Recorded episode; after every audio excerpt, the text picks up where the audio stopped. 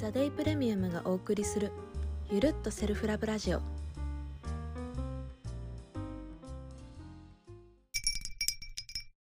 皆さんこんにちはセイラです。こんにちは、あみです。えっと今日はですね、はい自分らしい働き方、えっとはい。フリーランス編みたいな感じでお話ししていきたいなというふうに思ってまおーイエす。ーイ。イエーイ。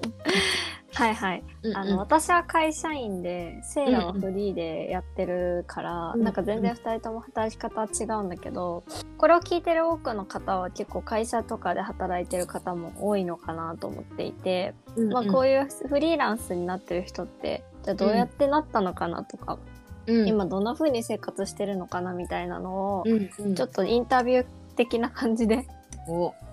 聞きながら やっていこうかなと思はいいます。で私自身は今一応その法人化していて会社っていう形にはなっているんだけれど従業員とかはいない形で今みんなあの業務委託契約でやらせてもらっているって感じなんで、まあほぼ同じ っていう感じなのでまあほぼフリーランスと同義っていう感じで捉えてもらえると、うんうんうん。です。はーい。今更フリーランスになる前は何をして、どんな仕事をしてたんだっけっていう。うんうんうん。えーっと私はもともとちょっと遡ると大学生ぐらいの頃にうんうん。あの女性メディアネクストウィークエンドっていうところで3年間ぐらい学生インターンをしていてうんうん。でなんかすごくそこのお仕事が大好きで本当にこういうことを一生やっていきたいっていう感じで思うお仕事に出会えていたんだけど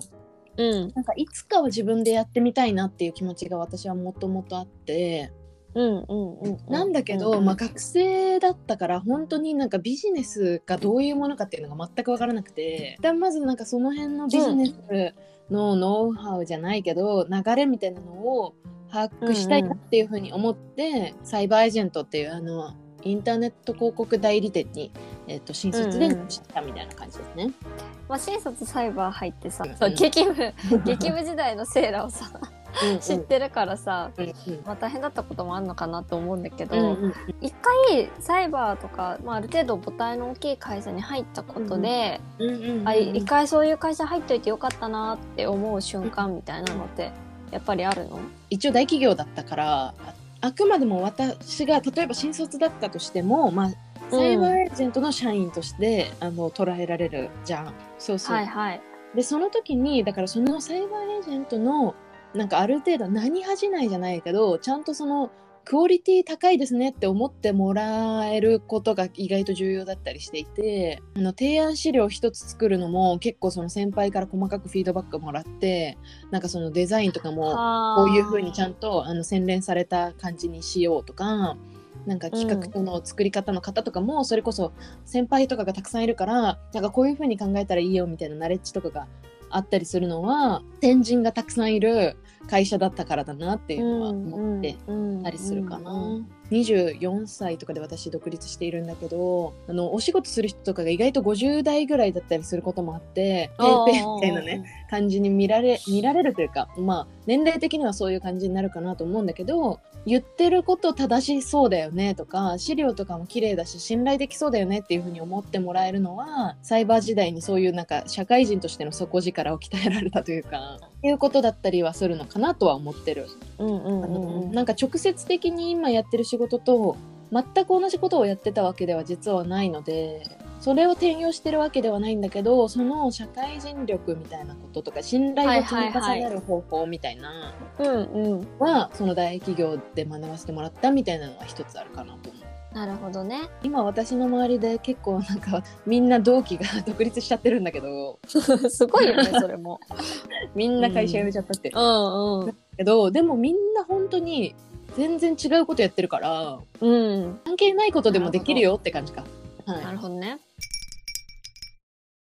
そういう大きい会社にいるのになんでって思う人多いのかなと思うんだけど、はい安定そうに見えるところをやめようと思った、まあ決定的なものとかってあったりする、もともとの考え方みたいな話なのかもしれないんだけど安定したお給料もらえる代わりに月曜日から金曜日までオフィスにいるよりもちょっと不安定だとしても例えば今日は海が綺麗だからと思って夏になんか海辺で例えばちょっと仕事してみるとかねゆっくりお友達とお昼にランチするとかなんか私はそういう方を優先したいなっていうふうに思っていたって感じかな。そうなのね。うん新卒で入った会社でなんかそのビジネスのこと学ばなきゃとか勝手に自分を追い込んでったっていうのが正直あってうんそのな女性だから例えばいつか結婚して子供を産みたいってなるとそのなんか生物学的な制限ってちょっとあったりするじゃない？子供を産みやすかったりするよね、みたいな話とか確かに確かに。急いで学ばなきゃみたいなのをこじらせちゃって 夜中まではいはいはい働いたりとかしてたから、まあ、正直心が疲れてたっていうのはまあ大きな要素としては。うんうんうんうんうん。私私は何のためにこの会社にいるのかみたいな自分を見失っていたみたいなっていうのはまあなるほどね。うんうんうん、確かにね、うん。手段が目的化しちゃってたみたいな感じだよね。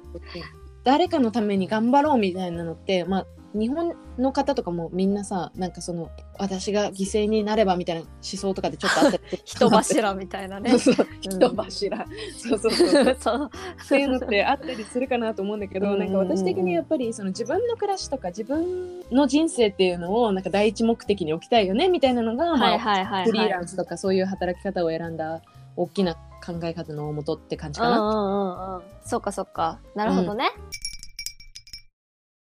まずは何かやりたいこともあるけど、自分の生活とかライフスタイルをもう少し大切にしなきゃって思ったことがきっかけみたいな感じかな。そうです。うんうんうんうん。これは結構多くの人がここでつまずきそうだなと思うんだけど、なんか不安が大きいうん、人は多いと思うのね。うん、うん、そうそうで。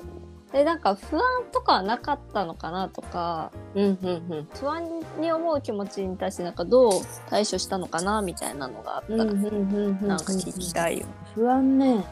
不安はもちろんあったし、その周りで独立してる人とか聞いてても別に全く不安がなかったっていう人は聞いたことがないから、基本的に不安は持って当たり前というか、その上で私は例えばその一つ前職に入った時にビジネスの流れを一旦自分の目で見て体感してみたいっていうのが一つだったから、なんかそのいろんなプロジェクトを通して学べた気がしたというかでそう一つこれが分かるようになったっていうのがあって会社を辞めたっていう感じ。だからなんかね。ここに何のために入っていて何をなんか自分のものにしたいのかっていうのが明確であるみたいなのは、もしかすると一つ基準になるっていう感じ。うんであとはその不安に対する対処法としては例えば私は辞めるかってなった時にあのねあのストレスを発散しまくっていたから貯金が全くなくてなんか不安の大きな要素ってまあそのお金がなくなることっていうのがまあ一つ大きくあるかなと思っていて、うんね私自身はまあもちろん例えばいくら貯金が貯まったら3ヶ月分の生活費が貯まったらやめましょうみたいなのも一つの軸として言ってる方とかもまあ、もしかするとあの綿密に準備される方とかはそういう風な軸があってもいいかもしれない。そうだね、そうだね。そうそそうっか、そういう風に言う人もいるんだね。そうそうそう。でも私はなんかそのまあやめますで自分の時間を取りますただ、うんうんていくお金は必要なので一つだけ契約を取って辞めたっていう感じで知り合いの社長にたまたま話していたら月額制でこういうことやってよみたいな感じの流れになったので、うんうんなんかそれで一旦食っていけそうみたいな状態だけ用意しておいて辞めた、そっか、じゃあそこの目が立ってたんだね。そうそうそうそうだからできる対策はした上で不安はまああるけど、うんうん辞めたみたいな感じかな。なるほどね。じゃあそこで独立しましたと。うんうんで、そっから今に至るまでどういう仕事内容をやってるのかなっていうのを。そうだよね。えーっと2つの事業をやっていてうんうんうんうん。で1つ目がその SNS ブランディング事業みたいな感じなんだけどなんか主にその法人向けのそのインスタグラムをまあどういうふうに設計してどういうふうに使っていくとそのブランドとして良いかみたいなところを、まあ、そのコンサルティングから実際の運用のところまで担当させてもらっているっていう事業。が一つ目ででもう一つ目が今それこそみんな聞いてもらってるところなんだけど「ザ・デイ・プレミアム」っていう、うん。えっと、自社メディアをやっていて、それはなんか私がいろいろそのこれまでの暮らしの中でやっぱりもうちょっと自分を優先して生きていきたいよねとか、うんなんかその自分を自分でご機嫌にして大切にする人が増えるといいよね、みたいな感じの中から、そのじゃあ私たちにできることとしてまずメディアでの発信を始めてうんうん。でまあそのセルフケアの体験として今ショップとかもやっていたりするんだけど、うん。そういう自社事業みたいなのがもう一軸としてあるっていう感じですね。はいはいはいはい、はい。なるほどね。うん、そうそうそう。でなんうんうん。かそれこそ今でこそこの「ザ・デイ・プレミアム」っていうのが形になってきているけど、もともとじゃあその先ほどお伝えしたようにこれをやろうって思って会社を辞めたわけじゃなかったので、うんうん。なんか何やりたいかなとかっていうのがうん。全然明確じゃなくて、でもかといってなんかそれを見つかってから辞めようっていうのはなんか私はあんまり向いていなかったというか、うん。うんそのまあ、やりながら動いて考えた方がなんかいろいろ思いつくよねっていうタイプうんうんうんでなのでまあ一旦会社を辞めてそのお役立ちできるお仕事を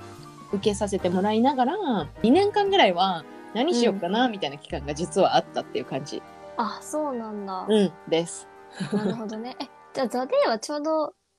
1年ちょい前に始めたばっかりなんだねそうそうそうそうそうなんですよ。うんうんうんうんおかげさまで、そうだよね 届けられるようになって。まあ、じゃあすぐにこれをやりたいっていうものがなくても大丈夫だよっていうあ、そうそうそうそう。だよね。全然全然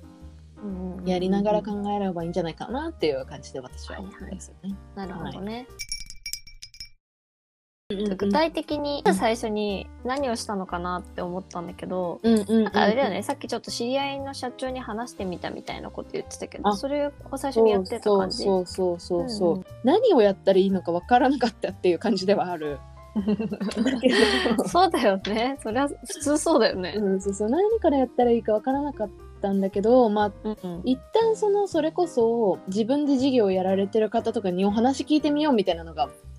なんかふわっとあって、でなんかその中で同世代で起業されてる知り合いの方とかがいたから、うん。なんか今どういうことやられてるんですかみたいなまずはどういう仕事があるのかっていうのをなんか一旦情報収集じゃないけどどういうことをやってるのはいはいかっていうのを聞きながら、実はなんか私もい一旦会社辞めようかなと思っててみたいな。学生時代に私沖縄ホリックっていうあのインスタグラムのメディアをねあの卒業論文の研究で立ち上げていたんだけどうんそうそう。なんかそういうなんか過去にこういうことをやったことはありますみたいな。っていうおはいはいはい。話をしたら、あそういうことができるんだっていうことを理解してもらえてうちの会社のインスタグラムも手伝ってくれないみたいな感じでうんうんそれがお仕事に結びついたっていう感じ、ですね。うんうんうんうんうんなるほどね。そうそうそそっかそっか。あじゃあまあ、人にとりあえず話して、う、うんうんうん。こんなことできますっていうふうに言ったのが最初に一歩になったってことなんだ。そうそうそう。私としてはね、あの周りの友達とかを見ているとこういうのをやりたいっていうふうに思って会社を辞めてその事業を立ち上げるっていう子もいるけど、なんか今後何していこうっていうスタンスの子も意外といて、うんうんうん、なんかそういう子たちはなんかまずあなんかどういうビジネスモデルがあるのかっていうのをなんか情報収集するっていうのは選択肢を広げる上でもいいのかなとは思っていたりしますね。なるほどね。でその上で大事にしたいなと思っているのが自分と向き合うっていうことなんだけどそうなんか自分がどういう働き方をしたいのかっていうなんか軸とかを持ってることってすごく重要だなと思っていて、んなんか私はそのもうちょっと自分の暮らしを大切にしながらでも、うん。仕事もなんか誰かのためになることをやりたいっていうのがもともと辞めたきっかけではあったから、うん。だからそれをするためにじゃあどういう仕事のあり方がいいのかっていうふうに考えていけたっていうのが大事かなというふうに思っててなるほどね。そうそうそうだから独立したとはいえ24時間対応いつでもしますんでお仕事くださいみたいな働き方してる人とかも全然いるから。すなんかそれを。そうそう自分がどうしたいかっていうのは意外と大事だよねと思う。うんなんかさ自分と向き合うのさうんうんうん文脈で、はいはい。何ができるのかをここでやっぱり一回かんそうだね考えるというか、うんうん明確にする必要はあるかうも。ん、た方はいいよね。そうだねそうそう。でなんか私の場合はその結果としてなんか全然あのあれだよあの学生時代の卒業論文の一環で始めたインスタグラムアカウントがあったっていう感じだから、なんか全然当時はお金にもなっていないし、うん、なんて言うんだろうその自分の1日1時間をその投稿に当ててその、うんなんかそのみんなのお役立ちできるんだったらぐらいの感じでうんうん思って始めてたものが、なんかその名刺代わりになってくれたっていうのがあってそれがあることによってあセイラちゃんってこういうことができるんだねっていうのがすごく分かってもらえたっうん。ていうのがあるから、なんかその何ができる人なのかっていうのはやっぱりそのお仕事をお受けする上で明確にする必要があるよね。うんうんうんうんうん。確かにそうだよね。そう。で私の場合はなんかそのインスタグラムの運用みたいなのがなんかたまたま時代と合っていたっていうのもあって、うん。企業の方の困りごととしてインスタグラムでどういう風にしていったらいいのかわからないっていうところのニーズとマッチして私の得意なこととその企業の困りごとっていうのがそのお仕事として成り立っていったっていう感じ。時代に合わせたスキルを自分の中で抽出していくっていうことも大切だね。うん、そう思うそう思う。だからやっぱりその今何が求められてそうだよねとか今後こういう風になっていきそうだよねみたいなのと掛け合わせて自分のスキルに転用できるってことだよね。うん。そうだねそうだね。そううん思う、うん。なんかさあと、うん。そのさっきセイラはたまたま沖縄ホリックがあったけどみたいな話があったと思うんだけど、私はこういうものですっていうのがさ。まあ自己紹介的にできるポートフォリオがあるといいのかなってこうすごく思ったりするんだけど、うんうん、なんかやっぱりそういうのがないとさいきなり独立するっていうのをゴールに打ち合うと大変なのかなっていううんうんうんふうに思うんだけど、その辺ってどう,、どうなのかなねそうそう私もそう思う。ポートフォリオっていうほど大げさである必要はないんだけど、うん。なんかそのこういうことがやりたい子でこういうふうなことができるんだっていうのをなんかうん。分かりやすい形にしておくのはすごく大事だなと思っていて、あー。確かにね。それこそ今今はねザ・デイプレミアムが私の名刺代わりになってくれて、うん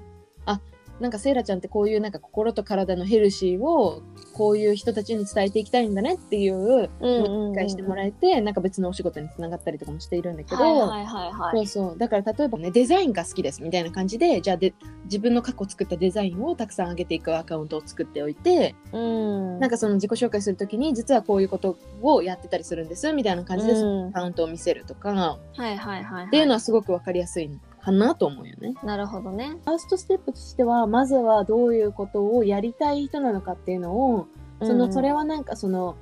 お仕事でお受けしたとかじゃなくてもそのそれこそ、うんうん。うちの沖縄ホリックも自分で作ってこういうことをやりたいとかっていうのを体現していったって感じだから、はいはいはいはい。そうそう。まずはその自分だけでもできることをやってみるっていうのがまずうんうんステップ、うんでその上でこういうことを過去にクライアント様ワークでやったことがありますっていうのがあると、うんうん。やっぱり、そのね、あの依頼する側としてもすごく分かりやすかったりはするかなと思うので。確かに。そうそうその次のステップとしてなんかその実績作りじゃないけどこういうことをできますっていうのを増やしていけると、そのどんどんお仕事につながっていきやすいかなとは思ってるね。なるほどね。なるほどね。そうそう。でそれがなんか最初からそう満額で何十万とか例えばねみたいな案件とかを お受けする必要はもちろんなくてもちろんその、ね、ゼロから自分でさそういうのを始める時って少し慣れとかも必要だったりするしあうんこういうなんか問題が起きる可能性があるんだみたいなのをさちょっとずつ把握してってさ自分がうんなんかうまくコントロールしていく必要とかもあったりするから、うん。それこそまず初めはお友達とか経由でもいいしなんかそのインスタグラムとかで募集とかでもいいと思うんだけどお安くやる代わりにこういうポートフォリオとかに載せさせてくださいみたいなモニターみたいなのとかをやれるとうんうん。なんかその次の一歩につながる気がするよね。なるほどね。うん。あーでもそれはいいね。なんか具ね体的だよねすごく。お友達経由でとかだったらさやっぱり始めやすかったりもするしなんかちょっとさ、うん。なんかうまくいかなかったとしてもごめんみたいな、はいはいはいごはい。めんみたいな感じでもできるうんうんうんうん。そうそうだよねっていうので次は実績を作ってみてうんうん。でこういうのができますっていうのが徐々に明確になっていった段階で例えば知り合いづてで私こういうことできるんですっていう風うんに伝えてみたりとか、うんうん。ね。ゆるくゆるくいろんな人にそういうのを伝えていく。うん。なんか最初のきっかけってさ、うんうん。ゆるいつながりから見つかるみたいな話すごいあるかなと思ってて、うんうん。なんかなんだろう。いつも相談してる親友とかじゃなくてたまたま会った高校時代の友達とかうんさ、うんうん。なんかそういう人が小さいきっかけをくれたりすると思うから、なんかそういう緩いつながりを作って持っておいて、そういういろいろ発信し続けるっていうのがうん。あると、うん。チャンスは作りやすそうだね。うんうん。そう思うそう思う。それこそ、んそうそう私も実はその大学時代の友達とかから実あそういうのってこういうことできるの？みたいな感じでうん相談することとかもあったりしてなんかその上それをするためにそのうんうん。普段すごいさキャッチアップしてるわけじゃないからなんかどういうことができるのかちょっとやっぱり分かりづらいじゃん。うんうんうんそっていううだね。意味でもそうそうさっきのさモニターとモニターとかを経由してその実績を作ったりポートフォリオを作ったりっていうのがあるとその緩いつながりの方でもやっぱり分かりやすいよね。うんうんうん確かにね。そうそうそう確かに。まあそのリアルのお知り合いの方がなんかそういうちゃんと正式なあのうんお仕事に結びつきやすいかったりをするというか信頼しやすいじゃん会ったことがそうだねそうだね。そうそうだから私としてはなんかそういう知り合いづてみたいなのって意外と良かったりするのかなと思ってるんだけうんうんうんうんどまあそうじゃなくてもそれこそインスタグラムでこういうことできますって言ってることからそのお仕事に結びついたりももちろんするからうんうんリアルとあと SNS とかで発信するっていう感じうんうん。両方やっていけると良いかなと思います。なんかそうちょっと具体的な話なんだけど、今ってどういうふうにこうマネタイズしてやってるのっていうところなんだけど、例えば私の、えっと、インスタグラムの運用っていう形式だとあの、うんうん。毎月いくらでこういうことをやりますっていう定額制で、まあ、今でいうサブスクリプションみたいな感じ？定額制こういうのをやっていきますよっていうのででかつ半年とかで1回契約結ばせてもらってるからうん。なんかその半年間はこのぐらいのなんか収益になりそうだよねっていうのがすごく分かりやすく出るんだよね。うんうんそうそう。だからなんかその一旦半年は生きていけそうだねみたいな感じになるから、はいはいはい。なんかそういう意味でその私はその定額型っていうのはすごく推してて、うんうんうんねっていう感じなんだけどじゃあ例えばデザインをややられてる方とかだと例えばウェブデザインしますとかっていう案件とかだとやっぱりそのうん。1回いくらです、で作ったら一旦これに関しては終了ですみたいな感じ？になるから、それは単発モデルというか。なるほどね。そうそうそう。っていう感じのそのお仕事のあり方としての違いはあったりするからどういう仕事をしてどういうモデルでやっていくのかっていうのはそ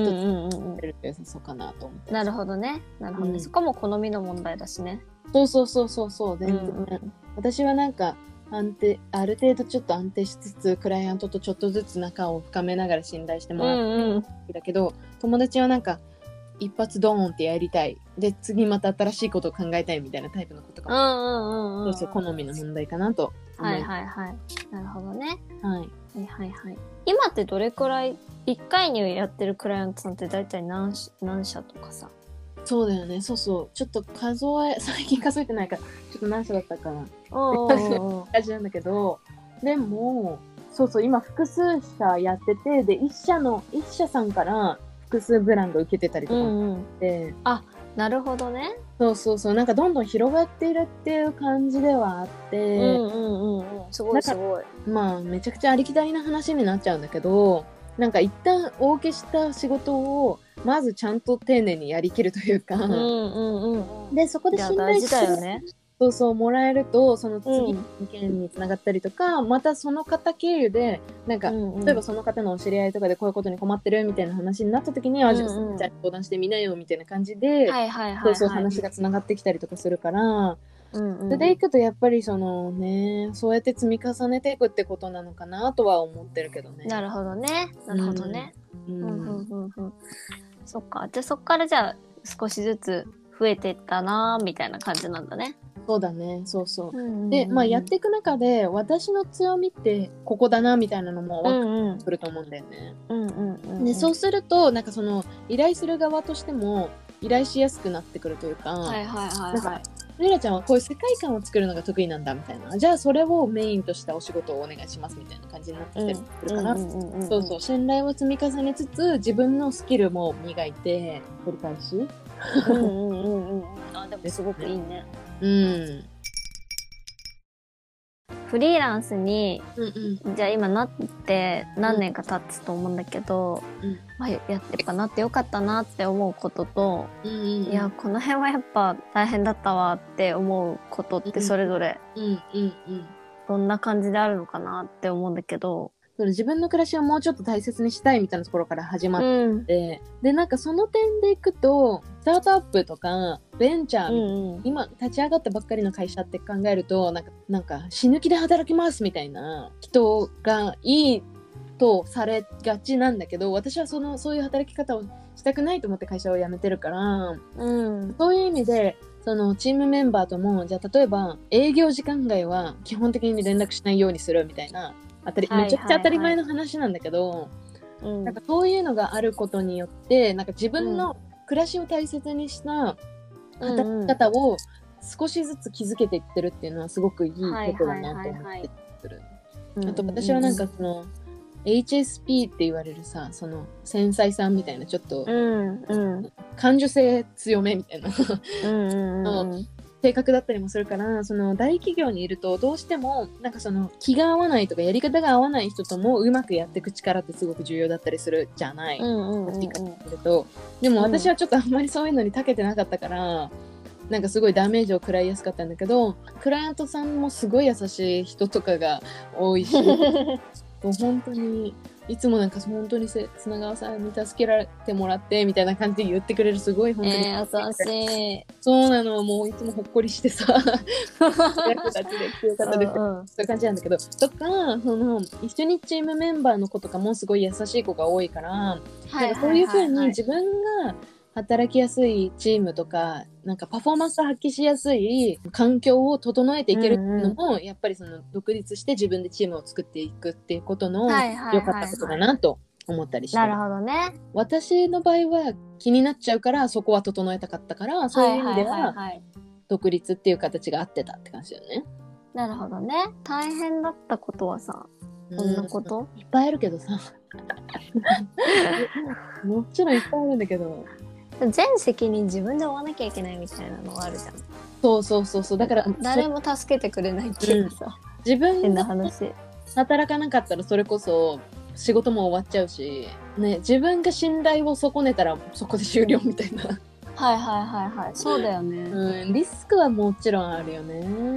なんかリスクをリスクと捉えるかさ、うんうんなんかじゃだからこそ楽しいとかやりがいがあるってうんうんうん思うかって人それぞれだと思うけど、うんそれをリスクと感じる人もいるかもしれないよね。そうだよね。そうだそうだ。あとさ、そうそう思ってたのが、大企業にいると、そのいろんな人がいて、うんこういう時はこうした方がいいよとかさ、うんうん。こういう風にするのがいいよっていろいろ教えてくれるんだけど、自分が自分でいろいろ学びに行ったりとかしないと、成長してないのかな、自分みたいな、はいはいはい。か確んかにそれめっちゃわかるわ。そうそう感じで思って、うんすごい焦ってた時期はすごいあったかな。確かに。そういう意味でずっと考え続けたりとか、ずっとうんそのアンテナ張ってたりとかする必要はあるから、うんうんうん。まあね、それが、それをどう捉えるかって感じかな。うんうんうん。うんなるほどね。でもなんか私はそれよりもなんか自分らしい暮らしを選択できるっていうことが良かったなと思ってるから、うんそうそうそう、そのマイナスとかよりもプラスがいいよねって思ってるから今の形を続けてるって感じだよね。そっか。なるほどな。なんか最最後にというか、今どんな感じでやってるのかなっていうのを。ああ、そうそう。それで、それこそさ、その、なんか、うん。モチベ低いなって感じで思われるかもしれないんだけど、はいはいはいはなんかその、私、片頭痛とかも意外とあったりしててい。、うんうん。なね、このゆるっとセルフラブをさ推奨してるぐらいだからさ、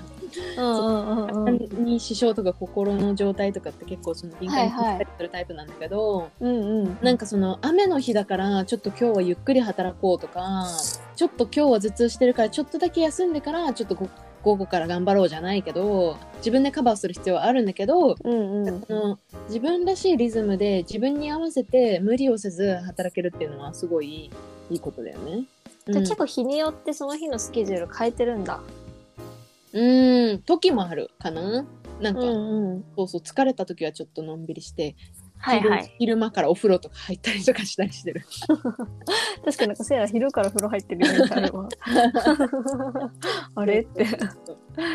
なるほどね。あ、でもいいね、なんか。ちょっとこう無理しないというか、そうそうそうそうそう持続性はあるよね。あそうそうそうう。そうそれは大事だよねやっぱり、うんうんうんまあ、でもリモートワークになってからね結構そういうフリーにならなくてもそういう生活がしやすくなったっていうのはあるかうんもしれうんそうないよね。思うそう思うんうんうん。うねそれはすごい感じる私も。いねなんかやっぱさ誰かの役に立ててるみたいなところがやっある方が人間として嬉しいじゃん いやそうだよ本当にそ一人で生きてんのかなみたいな孤独みたいなよりはうだよそうある程度ちょっと社会との関わりはあった方がいいと思うからなんかそういうのはあるんだけどでもなんか自分の暮らしも大切にできるしみたいな意味ではなんかねそういう働き方があってもいいよねっていうはいはいはいはい。なるほどね。はいうんうん。なんだろうなそのやっぱり私は自分がどうありたいかみたいなのを大切にできるといいよねと思っていてはいはいはいはい。なんかその世の中的に例えばねそのベンチャーとかスタートアップだとめっちゃ稼がなきゃいけないとかめっちゃ新しい斬新なものを出さなきゃいけないみたいな風潮があるように見えるかもしれないけど、うんうん。なんか私はそれに反してこういうゆるっとマイペースな働き方とかをしてたりとかさうんうん。もうさ別に全然生きていけてるわけじゃんはいはいそうだよね。そうそう全然生きていけてるしそのむしろなんか好きなことをもっとできてるみたいな感覚があるから、ね、自分がどうしたいかとかどうありたいかみたいなところからもしかするとこういう働き方もあるのかなとかうんそういう風に向き合ってなんか開拓していくのもありなのかなって思ってたりするなるほどね。なんか視野を閉じずにそうそうかといってフリーが別に必ずしもいいってわけじゃないけど自分に合ってる選択肢を選べるようになれたらそうそうみんないいよねって感じかな。そうそう。柔軟にカスタマイズうんしてると思うんだよね、みたいな、うんうん。独立じゃなくてもいいと思うんだけど、ね、自分らしい自分らしさを大切にししながら生きていきたいよねっていう。うん。確かに。うん今、回はあの一つの選択肢っていうところで実際に、うん。まあ、ちょっと働き方を変えたセイラの今のやり方とか、うん。まあ、これまでどうやってきたかみたいなのを聞いたはい。と思うんですけど、ありがとうござます。ないんかねあの、違う選択肢を検討してみたいなっていう人のために、ちょっとねいろいろコンテンツも作っていければなあとーそうそうそうそうそうなんですよ、いろいろ作戦を練っておりますのでそうなんで引きす、続き。うん、そうお楽しみにフォローして待っててください、はい、はい。はいそんな感じですね。こんな感じですかね。ということでゆるっとそうそうゆるっとセルフラブでは自分に向き合う方法とか心も体もヘルシーでいる方法みたいなことを軸にそうそううんうん。お届けしているので、次回もお楽しみに。はい。お楽しみに。はい。ありがとうございました。はありがとうございました。い。バイバイ